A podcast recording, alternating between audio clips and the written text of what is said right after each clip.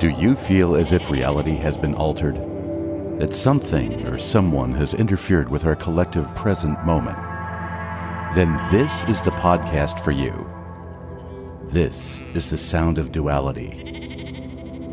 This has the sound of a DMT molecule as it travels through your body, opening you to the knowledge that you seek. It's also the sound of sheep and bliss, wandering this universe, and the concept of Sonder as you play a lead role created by these two states of being. Pull up a pew and take a seat. This is a podcast of all you touch and all you see. The guests are everything in between. Enjoy the ride. Enjoy the duality of each state of being and the very thin line between each. Hi, everybody. It's Drew with Pull Up a Pew podcast, and today is just really going to be a short episode of myself. Um, I had to uh, unfortunately put off uh, Nick Aris. Uh, his episode for his book series. Um, really wanted to be able to devote um, enough time to it, and just something came up today, so we, we weren't able to. So we're gonna we're gonna do that, and it's gonna be next Friday. So I'd like everybody to make note of that. Uh, I know a lot of people are looking forward to hearing it, so I do apologize. Um, but I've been wanting to do just a, a, a short single episode on the country, just really the founding of the country and kind of some of the basic philosophical principles that went into this uh, that, that I think a lot of people aren't aware of or have forgotten. Um, if you're old enough to where when they used to actually teach civics in school, um, and then also proper uh, history uh, and you know how different people had different influences on our founding fathers. So, um, yeah, it's just really a, a deeply personal subject and uh, like I said, we don't really have a political agenda. Uh, it's really just philosophy. It's uh, it's not a disclaimer, you know, to keep us out of politics by playing it safe or uh, or an honest assessment of how I feel personally. And it's not the view of Sonder Productions or Pull Up a Pew podcast itself. It's it's me. That's it. Okay, let's just call it what it is. So um, you know, we're going to have guests on uh, from time to time and have all kinds of political views they that they may share, and more power to them. At least you're getting the truth from this person as they see it through their own eyes, ears, and higher self. Our intro speaks of this and the duality of being a sheep and the bliss that this can bring of accepting or you know the uh, ignorance or DMT and its representation of being a searcher of knowledge again, it's just a representation, and not literally that you have to take or be a proponent of DMT to be a searcher of truth. And then the thin line between the two beings of ignorance and truth, because you can be ignorant, but that doesn't mean that truth doesn't exist, or you can understand what your truth is, but it doesn't mean that it's a universal truth. okay, hope that makes sense. So, um, not even sure if that exists at all you know, even sheep pick up uh, knowledge. They just can't connect the lines between ideas and concepts. And I'm talking about the proverbial sheep here, too, folks, not literal sheep. They, as people, blindly integrate, you know, knowledge into their memory banks as it was relayed to them through a prism, you know, usually with a nefarious cloud on the other side, continually filling this sheep with the knowledge that they uh, want the sheep to hold and not the knowledge in which the sheep truly seeks. So the sheep in its bliss doesn't know the difference anyhow because it already feels as it's it, as if it were free. And we will discuss this shortly. You know, I mean, there's a there's a huge difference between the two. So uh, the difference of how you attain your knowledge is is also very key. That that part I'm focusing on today is just the knowledge one gains through intellectual curiosity and self taught education on subjects that most don't even know exist without this curiosity that we form in our formative years. That's when the universe puts obstacles or environmental blocks to overcome, and your higher self or your daemon, let's go with uh, Anthony Peake's um, word. We can even go with Niels Nahm. Uh, have to either accept because the ability to be objective and the seeker of knowledge is already there, but limited in scope, or you must fight these natural urges to only hear one point of view, that being your parents or teachers or that pesky television. Uh, you know, this is done by self empowerment. That's really the only way to get over those obstacles. So, this ability can't be taught uh, that allows us to decipher the techniques by which um, you know, it makes it easier to control you and sway your opinion or politics, for example. So, first, we need to define the difference between the two main concepts uh, in politics. And the definition is very, very important for obvious reasons that'll become apparent uh, probably during another series that I do, uh, because we'll never have enough time to really go through all this. So, this is just going to be very basic. But, you know, there's really two types of people. And at the founding of the country, we had what were called statesmen. Um, so we'll just say statesmen or women today. Okay. And, and the vision, they have a clearly defined vision for their country and their constituents. Um, a statesman or woman knows exactly what they want to accomplish during their time in office. Uh, this requires foresight to recognize that they will confront problems and will need solutions to realize the goals. A statesman must also be a very, very good leader to build consensus with the people around their ideas. Uh, they're usually a very prolific orator, able to incite participation and movements with intelligent arguments. A statesman actually believes their message. Get that? They keep their word to continue to form support around the idea, unpopular though they may be. Then you've got a politician's vision. Like its statesmen, politicians have vision. However, they may direct this vision more towards personal gain or the advancement of their political party.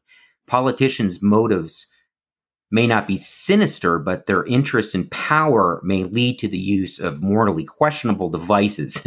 let's just put it that way, such as advertisements, let's say, denouncing their opponent's message, dishonest PR campaigns, and propaganda to draw people to their side. This last part being the most sinister. And that's what we see today, right? So I think a lot of you don't even realize that we did used to have what were called statesmen. That that's were actually the people that were meant to represent you in this representative uh, government that we have, the, the the republic, right? So I want a better world that we can all agree to live in. You know, agree to disagree on some things and and get through the rest. And that's how it's supposed to be, right? Anger and derangement is not how it's supposed to be. Let it go. And if you can't, then get out and vote. This crying and moaning is a disgrace to the country and only shows how easily we are fooled. These are not rock stars. Let me say this again. These are not rock stars or messiahs or legends, uh, you know, such as Spartacus. You know, I mean, how ridiculous was that? Okay, that that role was reserved for Mr. Kirk Douglas. So they're not above you either um, so, you know, and let's talk about statesmen. That's what I'm talking about here. You know, the politicians are the ones that have taken control, but they're there uh, for the government with more power than we at this moment. The you and the we, the people, you are a part of the government and not the governed. We, the people, again, you, you, have got to be able to understand that and why it was written specifically that way. Every single word was written spe- specifically in, in, a, in a way to make complete sense without having to have an argument about it when you're talking about the Constitution. Um, so, we, the people of the United States, in order to form a more perfect union, establish justice, ensure domestic tranquility, provide for the common defense, promote the general welfare, and secure the blessings of liberty to ourselves and our posterity, who happens to be us today, do ordain this living document and establish this Constitution for the United States of America. Cheers and applause, and you know, maybe a few grumblings maybe in the corner, but for the most part, a resounding cheer as this was read and more pints were poured of ale, with this being what was called the halftime of its day or the noontime church service, and the taverns literally being next door to the churches in most circumstances. It was said in order to keep an eye on the drunkenly behavior that was going on, but I have my suspicions here about that. That reminds me of the song Imagine and the concepts of unity and wanting us all to get along and stop fighting and squabbling. But before we can, we need to understand where we've been. And so I'm going to give us all some very basic knowledge on the on the forming of this great nation and some uh, definite required reading, if not for yourselves, but for your children. Meaning, read them so that you can teach them to your kids and also require them to be read by older children, as any responsible adult should want to do. We don't teach it, let alone explain it or the triple play of the you know of the Constitution, the Bill of Rights, and the Declaration of Independence in most schools. So before you know it, the documents will be forgotten, except by a few scholars and historians here and there, but not for whom it was made for, which is us. Don't believe me? Just look at history, but for a moment, and how quickly countries, great and small, came and went, and a lot of them just simply because they lost their way or lost simple they lost a simple battle and apply that to the world of today and the place at which we work and play the, the greatness about which i feel john lennon and what he knew that the constitution uh, he actually knew it better than most. He didn't want a one world government and a leader overseeing and making decisions for all meaning some type of you know communistic or commune or socialistic government. Now, I think a lot of people actually believe that. He, he didn't want this at all. Um, some actually think this song is is a rallying cry or you know for a utopia. No, no. He knew that would be the destruction of arts and culture, as in total totalitarian socialistic regime or communistic doctrine which destroys the heritage and culture of countries great and small. They gobble it up. He wanted peace through philosophy, and that's what Imagine is all about. So you may say I'm a dreamer, but I'm not the only one. I hope someday you'll join us and the world will live as one. I, I can't sing, obviously. To dream is an ethereal state and not an actual physical state. Hopefully, in peace and unity and the courage to be ourselves and not the ward of the state or slave for that matter. This is all about unity and peace and brotherhood, which is achievable. The line about imagine no countries is only about politics and the evil of politicians. Test your truth meter here. Why do you think he was in New York? Why did he choose the United States of America to live and fought to live here so hard and spent so much money to do so?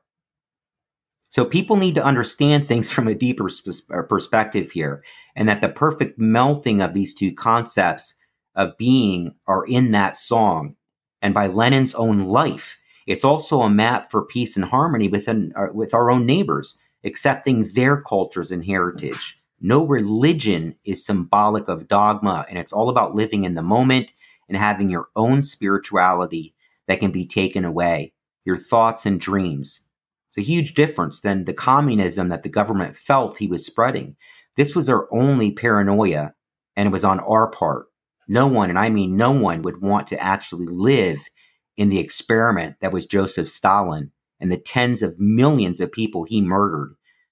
He could have just as easily, easily lived in Moscow, meaning Lennon, but then he couldn't live the extravagant yet appropriate lifestyle for a man of his stature we as Americans have a lot of catching up to do. A lot. We must destroy this evil octopus and its tentacles wrapped around us right now and the halls of our government, the controlled schools, which give rise to these career politicians you see today, and not the statesmen my father taught me about, and we once had at one point in our nation, that we should all have representing us for any party we choose but statesmen and women in philosophy and adherence to the building blocks and cornerstone all else is built upon. and that's the Constitution of the United States of America, the Declaration of Independence and what it meant, and then our crowning achievement, the simple act of just adding the Bill of Rights and the ability to build upon the great Constitution, not the mistaken idea that allows us to tear down the Constitution. This is it, folks. We've been given the tools necessary to run a fair and just society, to live in peace and harmony with our neighbors and ourselves. Scholars have described the Bill of Rights as protecting three different types of human rights, okay? Rights of conscience, including the First Amendment's freedom of speech and religion. Two, rights of those accused of crimes, such as the Eighth Amendment, protection against excessive bails and fines. And three, rights of property, such as the Fifth Amendment's provision that no one may be deprived of property without due process of law. We're obviously somewhere we, we've lost these, even though they're still written within our Constitution. We allow these things to happen, folks, because we're not educated, we're not self empowered. They're in the Constitution's ratification process from 1787 to 89. States ratifying conventions pointed out the lack of such fundamental guarantees in the Constitution and submitted lists of proposed constitutional amendments. The Federalists, who supported ratification of the Constitution, eventually did concede and promised to attach a Bill of Rights to the document. Again, attach, not change. This is very important.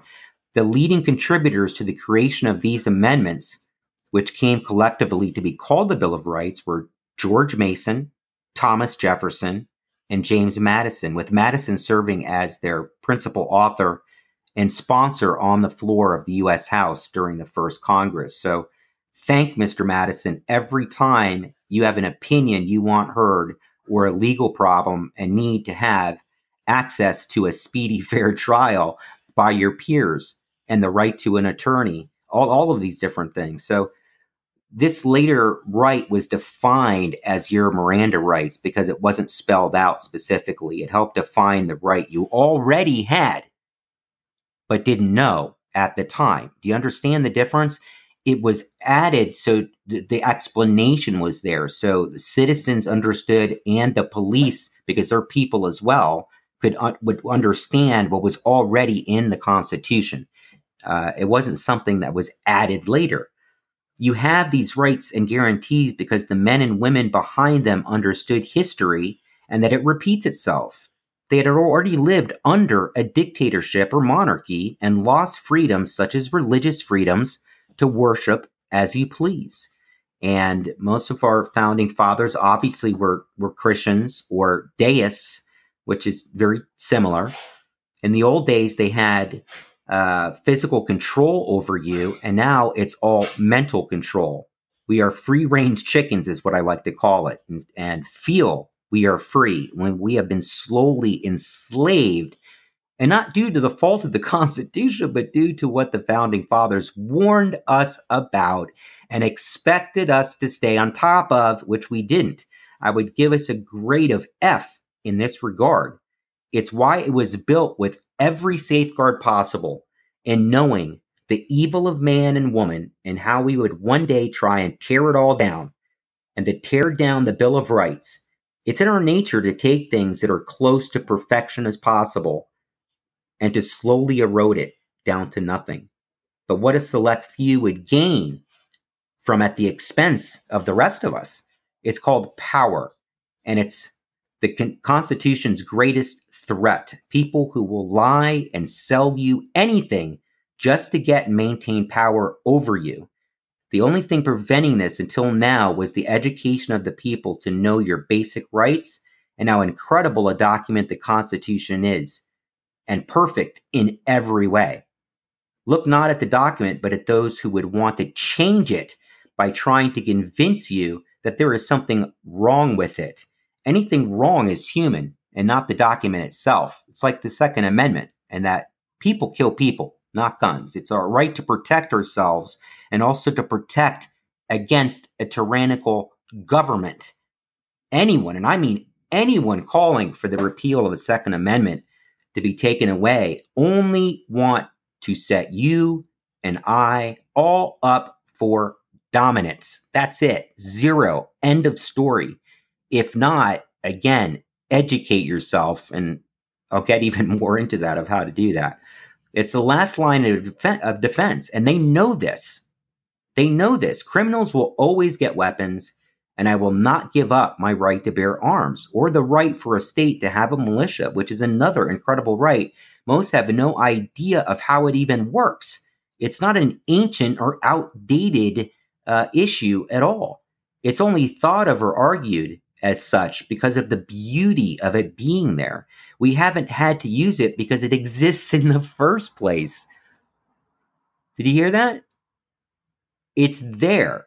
It's kind of like you know nuclear arms and you know the mutual destruction so you know that's why you have the, the, the militias in place the deliberations of the constitutional convention of 1787 were held in strict secrecy consequently anxious citizens gathered outside independence hall when the proceedings ended in order to learn what had been pr- uh, produced behind closed doors the answer was provided immediately uh, mrs powel of philadelphia asked Benjamin Franklin, Well, doctor, what have we got, a republic or a monarchy?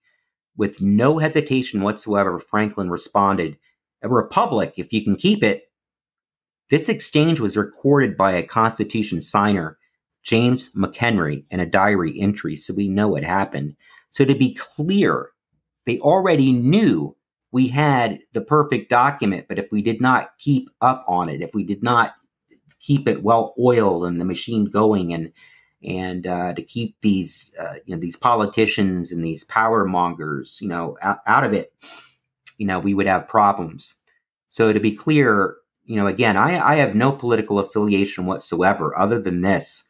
Uh, you know my 50 years gives me a perspective of history that much younger people do not have. And so for me and the generations above me we all used to unfold into each other, always having been a bit of a struggle, meaning the different generations, and then a birth out the other side with a blend of ideas and concepts that worked with the Constitution always being the guiding light of reason and our differences fixed until the next generation debate comes along. But something has happened in the last 50 to 60 years, really before this, but let's, let's just stay here for now that each successive generation has become more and more militant towards the other. Hopefully, during you know this episode, and we'll see if I do some more down the line. We'll, we'll discuss this effect in length and why and how it's occurred, and for what purposes, and how we must find our way back. The witnesses to the horrors of what can happen to a country in the blink of an eye and all by telling of lies, all by the telling of lies, are now almost gone completely from this earth. Does that not seem strange that all of a sudden, these same issues and scenarios that led to the Holocaust and Stalin's death camps and Mao, and the list goes on and on. Uh, you know, the Khmer Rouge and all the, all the promises of better this and better that or free, uh, especially that word free. That that's the best lie of them all. Nothing is free. Even in physics, you take something from one place and it has an effect on another. There is absolutely no way around this. No way. I, you, nothing. There's nothing to argue about this. All right. So no matter what name you give it or how much you promise it's different this time, it's never different ever. It's been the same evil power grab that it's been for centuries and millennia. And it's the warning our forefathers warned us about and pled to the generations to come to, uh, you know, not fall for these traps. Like Franklin said, you know, a republic if you can keep it, because he knew these people would come around. And then obviously it would be easy to manipulate, especially younger people. It's not their fault. Uh, people's brains don't even develop and fully develop until they're 25 years of age. So understand that if you're a teenager or you're somebody in your 20s. That's not saying anything negative. It's just a, it's just a fact. Same thing had occurred to me. Okay, you know, it's no different for anybody. So um, you know, all these generations come around, and you don't want to fall into that trap, which we already have. We've we've forsaken these, we've forsaken them out of our own ignorance, and this is where the power of being a true seeker of knowledge and wisdom, and the laziness of being a sheep and living in the bliss of ignorance will start to show its consequences, in some of which we may never return from, ever. So to really begin, I beg of you from my heart to go and get a copy of the US Constitution first and foremost after listening to this so that when you go to vote, you're voting with the knowledge of how your candidate works within the framework of the Constitution, which is already all that matters. You know, evil has spread its wings over a country when terms such as Constitution, Bill of Rights, patriotism, nationalism, love of country and its people and brotherhood all become some type of dirty word. This is a play on your mind and consciousness, people, when you start to change the meaning of, of words and especially powerful ones like those. Very powerful. And they're being taught right now to your children. This is exactly the doctrine that the Ministry of Propaganda used during Hitler's rise. Book burnings and erasure of words or the redefining of words, which are the most powerful manifestations on earth, a single word.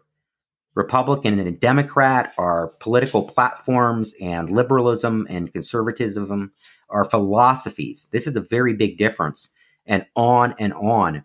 All terms that have been twisted to suit the needs of those who only seek power over you and not the good of the country or its people, which is and has been happening for decades right under our nose my nose, all of our noses, except for a very few extremely astute scholars of the Constitution of the United States of America, words taken on different meanings like democracy and how we have over a long period of time actually successfully convinced almost every single American that what we are fighting for and millions died for is a, a true democracy when we are a constitutional republic for the most incredible reasons that we are feeling the effects of today. This is how incredibly smart they were and knew that we would need this type of government in order to protect the minorities from the mob rules mentality that a true democracy brings and the downfall of some pretty decent societies in our past, folks, that were true democracies. They also are no longer around for a reason. They picked and chose from the best and got rid of the worst, meaning our forefathers. And we came out the other side with a living document that has been the beacon of hope for the world at large, or was. We will resuscitate this great country and reinstitute its real roots, protections, and isolate and weed out those that would deceive you and your children. So by understanding the Constitution and the basic of the hows and whys will make you light years ahead of your neighbors in terms of education and the most basic rights, voting. Does he or she, again, your candidate, fit your needs? And do they follow the rule of the land? You will have the knowledge of how the country operates and all the rights guaranteed for you and the ones that we must earn. No one reads or understands the Constitution anymore, leaving it to the representatives to do the work for you. That, my friends, is dangerous as a viper and not how it's supposed to work. How many of you understand the difference between a statesman and a politician? How many of you know the difference? Look it up. Our country is supposed to be run by statesmen and women who look out for your best interests by voting as we told them to vote. Yeah, you actually can do that and are supposed to, and not the best interests of the political action committees who own them as politicians. And I know what some of you are saying right now about this, and that, you know, it's not this way anymore, that the Constitution has been trampled upon so much, and it has. It was actually called, you know, just a goddamn piece of paper. I hate to use a swear word, but it was actually called just a goddamn piece of paper. Look it up. This was by a sitting U.S. president called our Constitution that protects you and our states and country as a whole just a piece of paper. Now tell me evil doesn't spread its wings over this great experiment which could be, if not for loopholes taken advantage of by a select few. It only takes a couple to destroy an entire country. We have a plan on support for one of our greatest causes imaginable, uh, that being the Innocence Project. And it just reminds me, it makes me think of it. And uh, the work they do as pro bono attorneys to free the innocent from prison. And I can't imagine it this being a worst case scenario as a human being to being locked up in the most dangerous of environments and being innocent and know help is in sight, meaning through the Innocence Project. And that's your only hope because all of those things have been taken away. And the only way that can happen is through nonprofits who take their time and money to free these people. And it takes years and decades to happen, people, decades to happen in most cases. So, you know, we're just kind of your humble guides and not your masters. And you know, we must have support from you all to make this uh, a reality and to provide you with the truth and what's really going on with our justice system. That's the best on earth, but needs to be kept in check like anything else that holds so much power over you, the creators of this system, and its whole reason for being, just like in the times of which we speak. The bells of a nation in crisis should be deafening right now I'll let you do the research as you should. Don't believe a single thing I'm saying. Just look it all up. Do your own due diligence. If people did this, we would all be getting along, except they want us all divided by race, religion, sex, politics, you name it. As long as the false fear is there and the illusion of differences, then they own us. We openly utilized the worst of the worst in terms of ideologies after World War II, after bringing in hundreds of Nazis during Operation Paperclip. Actual true, true operation that's declassified. You can read for it yourself. These people were put into very high positions within our society, such as Wernher von Braun and his involvement with the space program as an example. So, if you smell a bit of the Germany before World War II and the propaganda is ringing those bells, those bells, and the mainstream news is more than a bit fishy, and that they all spin the same stories, and you see it clearly, something just isn't right. But trying to make anyone else see it, it's like pulling teeth. It's just because you're awake if you see it. If not, we need to work on that. So pick up these books and materials and just self educate yourself so that when someone you know and love says, Oh, look at this awesome new piece of legislation promising me free food and health care and education and a free living wage. Wow. You know, telling us this. And yet we have no idea that the cost is $90 trillion with the T to make all of that happen. 30 to 40 years ago, this would have been laughed at by everybody except, like I said, even by the most uneducated, they, would, would have laughed at this, uh, at the hip- uh, hypocrisy and lies rolled into it as some kind of massive trick. Now tell me that this is not their ability to sway the weak. Again, the uneducated and the victims of a failing education and a family nucleus. Of course, we need programs to help people. This is what they prey on, though, that if you open your mouth and question anything as nuts or what they are proposing, that you are anti American or you're a mean spirited person that wants to take away programs from people who need them. Oh, come on. This is called gaslighting somebody if done personally, or it's called reverse psychology or double speak and brainwashing on a massive scale when done on this kind of level. They are counting on all of that time of the slow drip that you are now all primed and ready to believe this massive lie, and you will fail to see it for what it is this Trojan horse and the turning away from what the founding fathers warned us all about, which was big government. This is all in the Federalist Papers. and the compromises they made. And you can buy those, the Federalist Papers, the Federalist and Anti Federalist Papers, and you need to just read them. It's not long and it's easy to understand. But they compromised and came to uh, a compromise as gentlemen to provide for a perfect document of not too much government, but just enough government. And it's why we have that Constitution written just how it should be which is balanced everywhere. As mentioned, we fought to have that Bill of Rights included and we won. This is the founding of a nation and how totally, and I'm saying totally different points of view were still hammered out and we pushed through the greatest document on earth and its additional Bill of Rights and it stood on its own, protecting us all. Not addendum again. And we didn't want these, uh, and not like, you know, we didn't want these Bill of Rights, but we had to fight for them. That's not the case. It was only to have them put into writing. These guarantees were, for the most part, already there for everybody.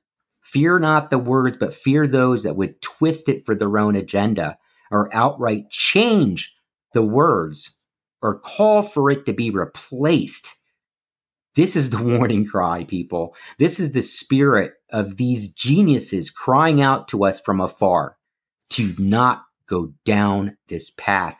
Get rid of the corporate control, the military industrial complex, and get rid of all of those who do not protect this document, which is the same as they, the patriots of the founding of this country, literally standing next to you our forefathers and their wives, armed and in defense mode, protecting you and your family each and every day. Those are the heroes. Those and all of these cowards who have thwarted and changed the Constitution or sold us out to the highest bidder are cowards and have an agenda they know they can fool you with but we have gone astray and we have allowed the trust of others to do the thinking for us. It is we who do the thinking, folks, then the statesmen that do the casting of the votes to do our will. These statesmen and women swore the highest oath of the land to defend our country against enemies foreign and domestic. Domestic as in government and not as in domestic terrorism, because to do otherwise is treason, folks and it's all over the place and on both sides of the aisle. They get away with it by using terminology that the average American does not understand or won't bother to teach themselves. Then they go out and buy supporters to go march and make it look like there are people that actually back their agendas to only take away something else from you. Let's move on. Okay. John Locke is considered to be the father of liberalism and to what's called the social contract, also considered the most influential of all Renaissance thinkers. His writings influenced Voltaire and Jean Jacques Rousseau, many Scottish Enlightenment thinkers, as well as the American revolutionaries.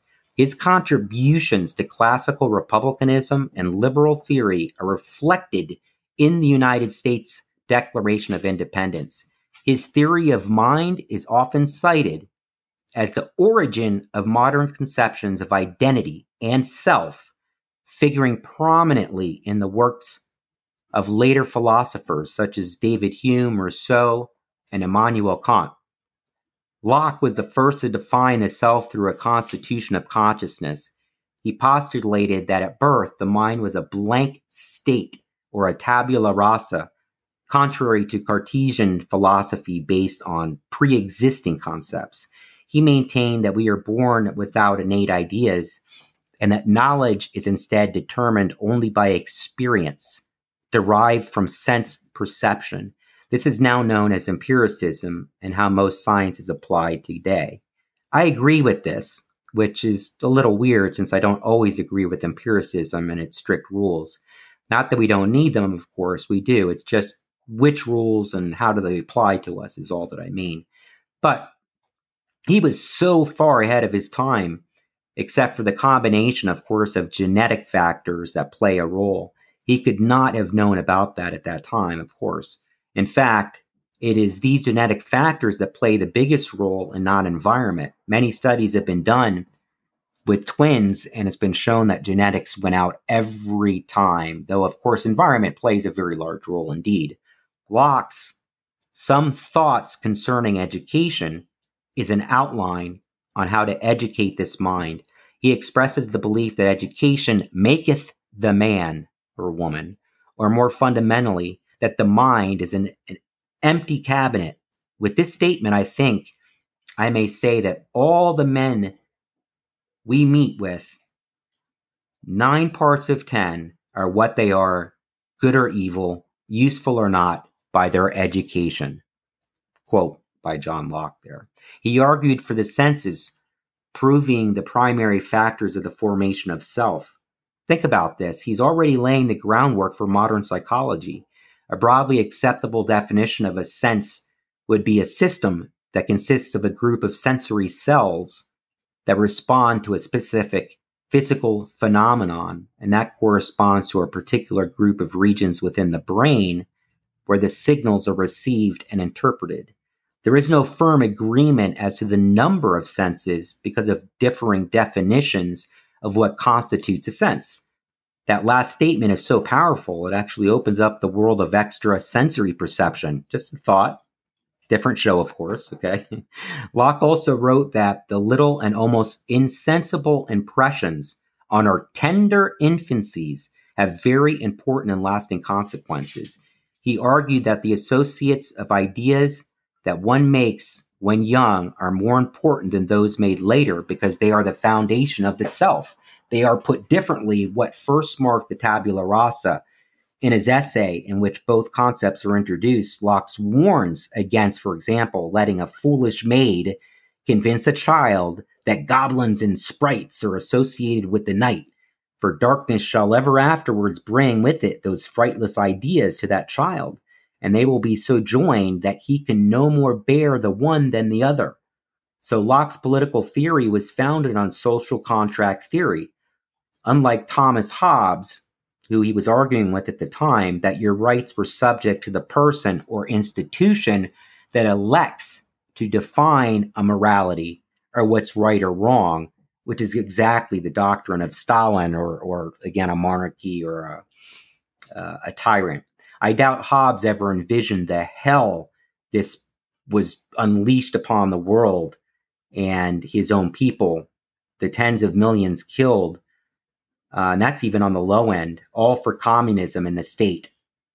And no, to be fair, it was really all for Stalin and his paranoia by being a psychopath. However, it was communism that gave rise to Stalin and allowed a man of this kind of evil the power to decide who lived and who died, literally.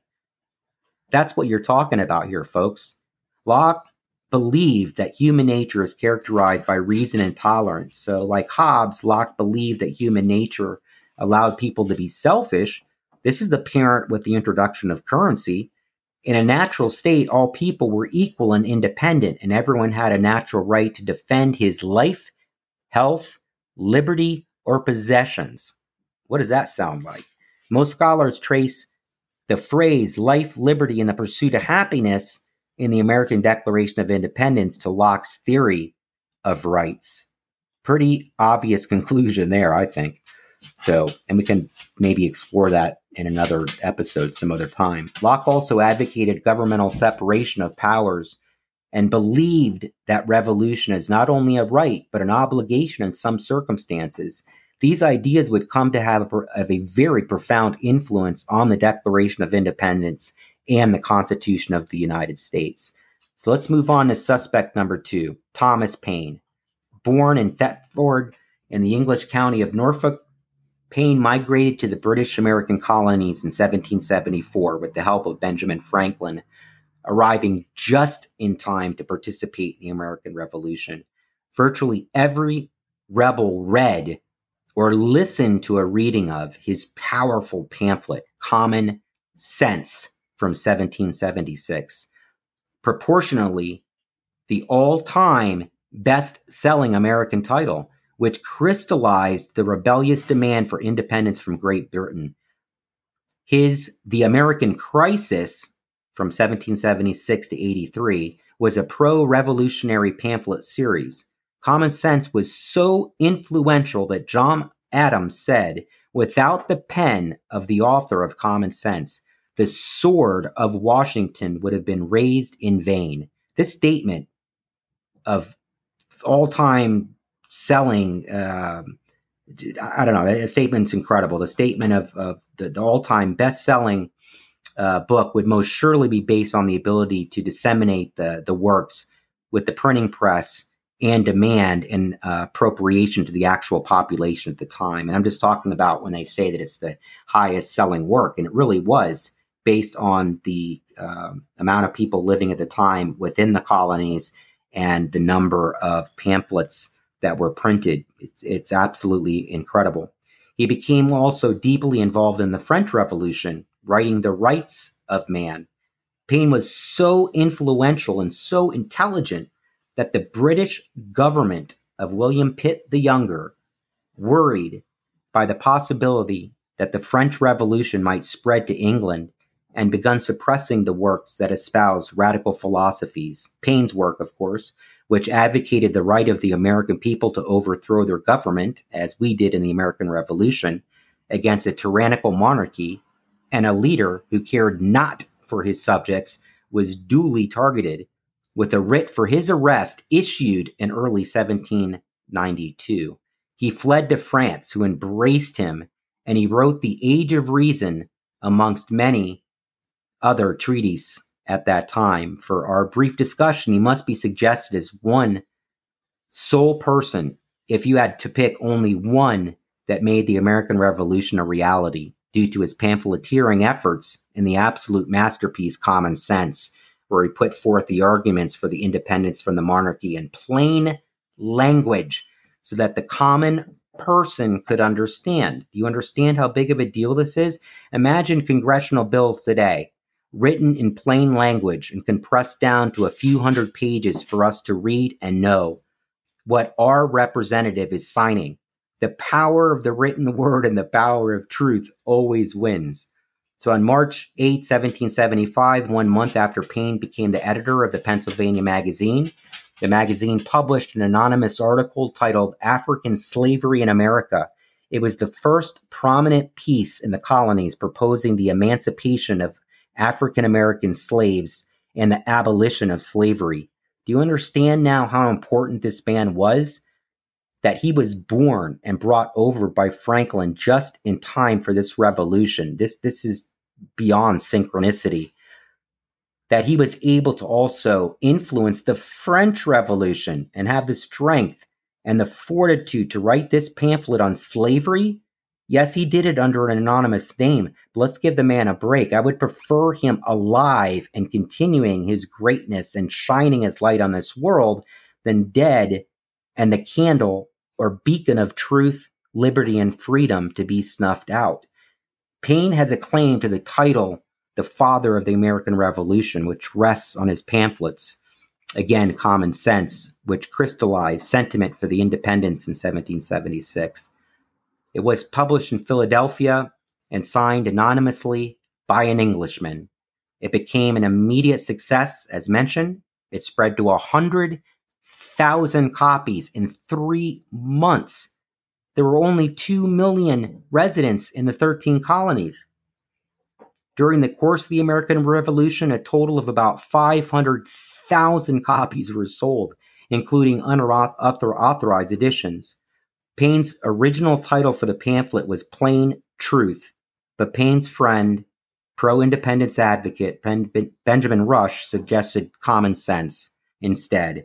Everything is in a name, and that was perfection. Again, words and their power. People know how to use them for good and some for evil.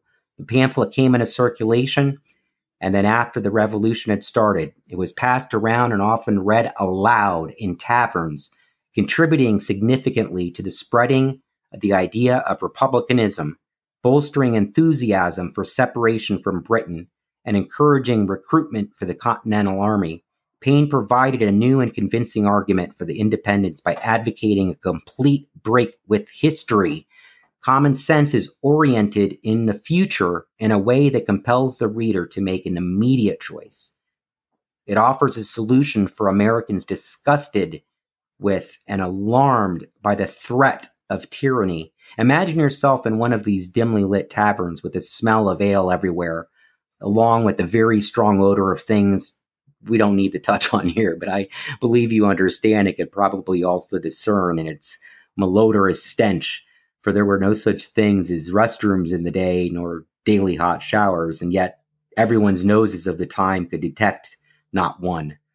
The hush of the crowd, the words being read by the one woman or man who could read at the time, and maybe some drunken arguments breaking out as they should, and then sort of a peace established of which we can agree to disagree, but that the words of common sense rang true in each of their hearts, and they knew that history was in the making. Maybe not to the degree we know now, but they had to have known that these were the words of great import and would somehow change their lives forever and their posterity to have freedom and liberty from a monarch that gave them no quarter and just took more and more and more from the colonists so that some of these men and boys would be so mesmerized by these words that they signed up immediately to the Continental Army. In late 1776, Paine published the American Crisis pamphlet series to inspire the Americans in their battles against the British Army.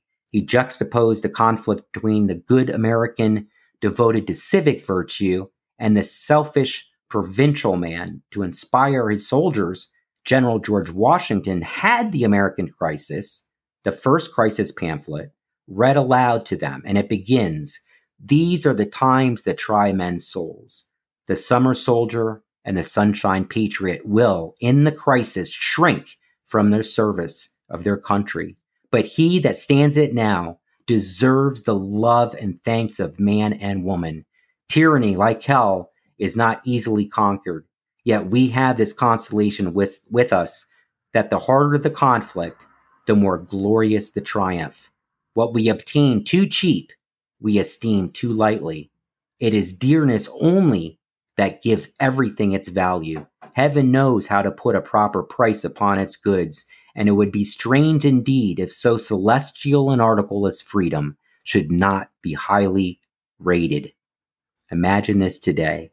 Imagine getting the call to arms because we have a treasonous infiltrator or someone who has acted as a foreign agent and sold us down the river, provided radioactive fissionable material, perhaps, to our adversaries, maybe. What would you do? What do you think the forefathers would have done? What do you think the people in those pubs would have done? Why is this so hard today to understand that there is evil in this world? that will smile at you and tell you all of these things?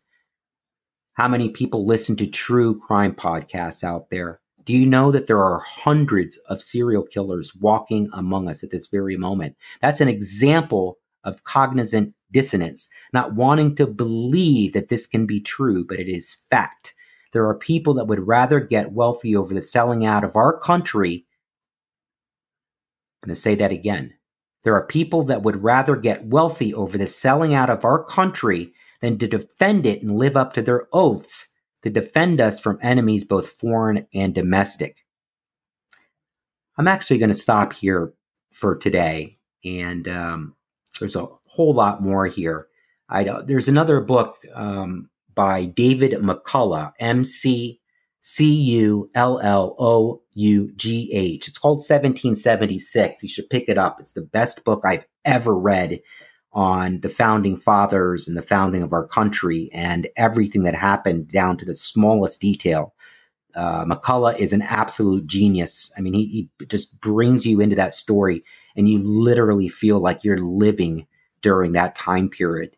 It's it's it's amazing. So um, the Constitution, the Federalist and Anti Federalist papers, obviously the Declaration of Independence and Bill of Rights. You can pick those all up in one book.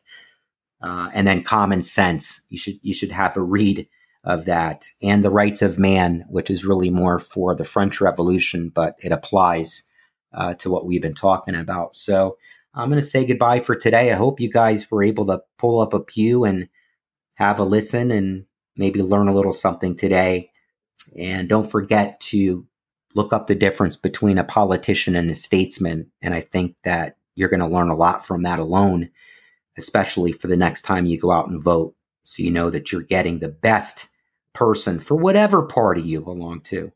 Doesn't matter. But that, again, that they are a statesman and not a greedy politician. Have a nice day, folks.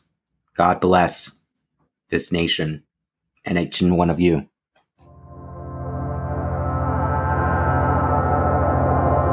Thanks for listening, and hopefully, you've added something to your knowledge base. Subscribe now, and please give us a five star rating. Spread the love, and feel free to leave a kind written review for us. Your humble hosts gain knowledge after every episode. Follow us on Facebook and Instagram at Pull Up a Pew Podcast. That's P U L L U P A P E W Podcast. Again, Facebook and Instagram at Pull Up a Pew Podcast. P U L L U P A P E W Podcast. And Twitter at Pull Up a Pew.